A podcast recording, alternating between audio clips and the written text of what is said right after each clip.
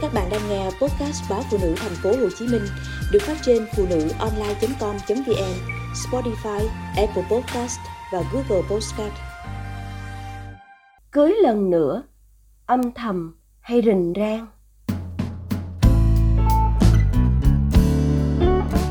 Với tỷ lệ ly hôn và tái hôn cao như hiện nay, chuyện tổ chức cưới tập 2 không hiếm. Nhưng quan điểm có nên tổ chức đám cưới cho lần kết hôn thứ hai? Vẫn gây ra những tranh cãi quyết liệt. Tém tém cái miệng lại, thì mấy ai biết mà chửi. Rút kinh nghiệm nhé anh em. Có làm tập 2 thì âm thầm lặng lẽ. Đổi vợ già lấy vợ trẻ, mà cưới xin rình rang, gạch đá ăn cả đời không hết. Trên mạng xã hội ngập tràn những bình luận tương tự quanh đám cưới ồn ào của một đại gia và một nữ ca sĩ hải ngoại.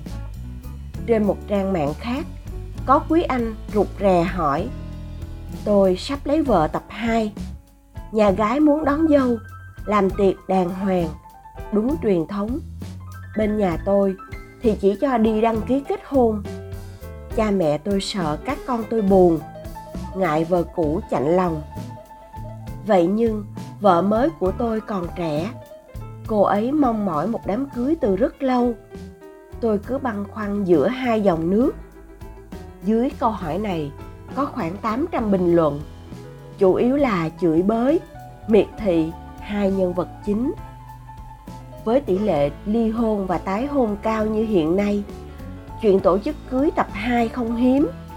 Nhưng quan điểm có nên tổ chức đám cưới cho lần kết hôn thứ hai thậm chí là lần thứ ba, hay không? Vẫn gây ra những tranh cãi quyết liệt. Trong nhà tôi, chồng tôi kiên quyết không dự đám cưới lần hai của bạn bè, anh em.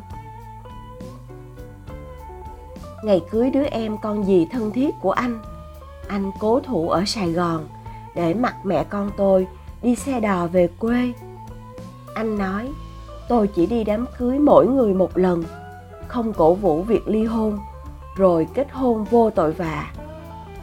Ngày trước, tôi nghe anh nói vậy thì vui trong già dù sao, một người chồng có tư tưởng hôn nhân bền vững vẫn hơn người chấp nhận phu phụ như sim y, có thể thay đổi.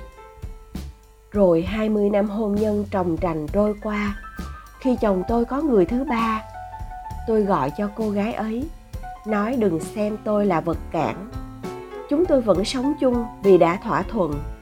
Nếu một trong hai người có người mới, thì lập tức làm thủ tục ly hôn. Còn không có, thì cứ giữ hôn nhân để cùng đưa đón nuôi dạy con cái. Mai mốt con trưởng thành, hiểu chuyện sẽ tính tới bước tiếp theo. Nghe vậy, cô gái kia bày tỏ sự cảnh giác, không tin. Rồi tôi chủ động làm thủ tục ly hôn giúp chồng rộng cửa đến với duyên mới. Chẳng phải cao thường mà đó chỉ là điều tôi nên làm. Tôi không chỉ cho anh, mà còn cho chính tôi. Tôi thoải mái hơn khi cuộc ly hôn suôn sẻ. Nhưng rồi, tôi chờ mãi không thấy anh dọn ra khỏi nhà. Sau này, mối quan hệ của họ tan vỡ. Cô gái ấy giải thích với bạn bè rằng, muốn có một đám cưới đường hoàng nhưng chồng tôi chỉ chấp nhận một bữa tiệc qua loa trong phạm vi gia đình. Cô ấy không thể chấp nhận. Tôi nghe chuyện, nghĩ có lẽ tình yêu không đủ lớn để mỗi bên hy sinh một chút nên họ chia tay. Hoặc vì nhiều vấn đề khác mà người ngoài không rõ. Xong, việc người đàn ông quá cứng nhắc buộc một cô gái trẻ không được tổ chức đám cưới tôi e rằng quá bất công. Người đến sau, dù cô ấy ở tuổi nào đi nữa, cũng đối đầu với rất nhiều khó khăn.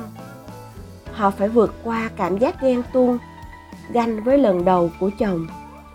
Nếu cái bóng của người cũ vẫn quẩn quanh đâu đó trong mối giao tiếp với gia đình, con cái của chồng, họ càng không dễ nuốt trôi. Đừng vội cho rằng tất thảy những người đến sau đều vì tiền bạc tôi hiện cũng đang yêu. Có thể sẽ sớm tiến tới hôn nhân với người đàn ông tôi chọn. Vì bản tính kín đáo xưa nay, tôi không muốn gây chú ý bởi sự kiện rình rang. Song nếu anh ấy thích làm đám cưới tập 2 để đánh dấu mốc đời hạnh phúc mới, để thông báo với bạn bè, có lẽ chúng tôi cần bàn thảo kỹ nhằm tìm ra cách ổn thỏa nhất tôi đã nghĩ đến việc thuyết phục anh, phương án không tổ chức tiệc, nhưng vẫn rước dâu đúng thủ tục. Ai dám nói cứng, cuộc hôn nhân của mình là vĩnh viễn, là hạnh phúc tới đầu bạc răng long. Ai dám khẳng định chuyện ngoại tình, chia ly không bao giờ gõ cửa. Cuộc sống với vô vàng tình huống buộc người trong cuộc phải chọn, và chính họ sẽ chịu trách nhiệm với sự lựa chọn ấy, chứ không phải người ngoài từ lâu tôi nhận ra, tốt nhất đừng ném đá người khác. Vì biết đâu, gạch đá có ngày quay lại sát thương mình.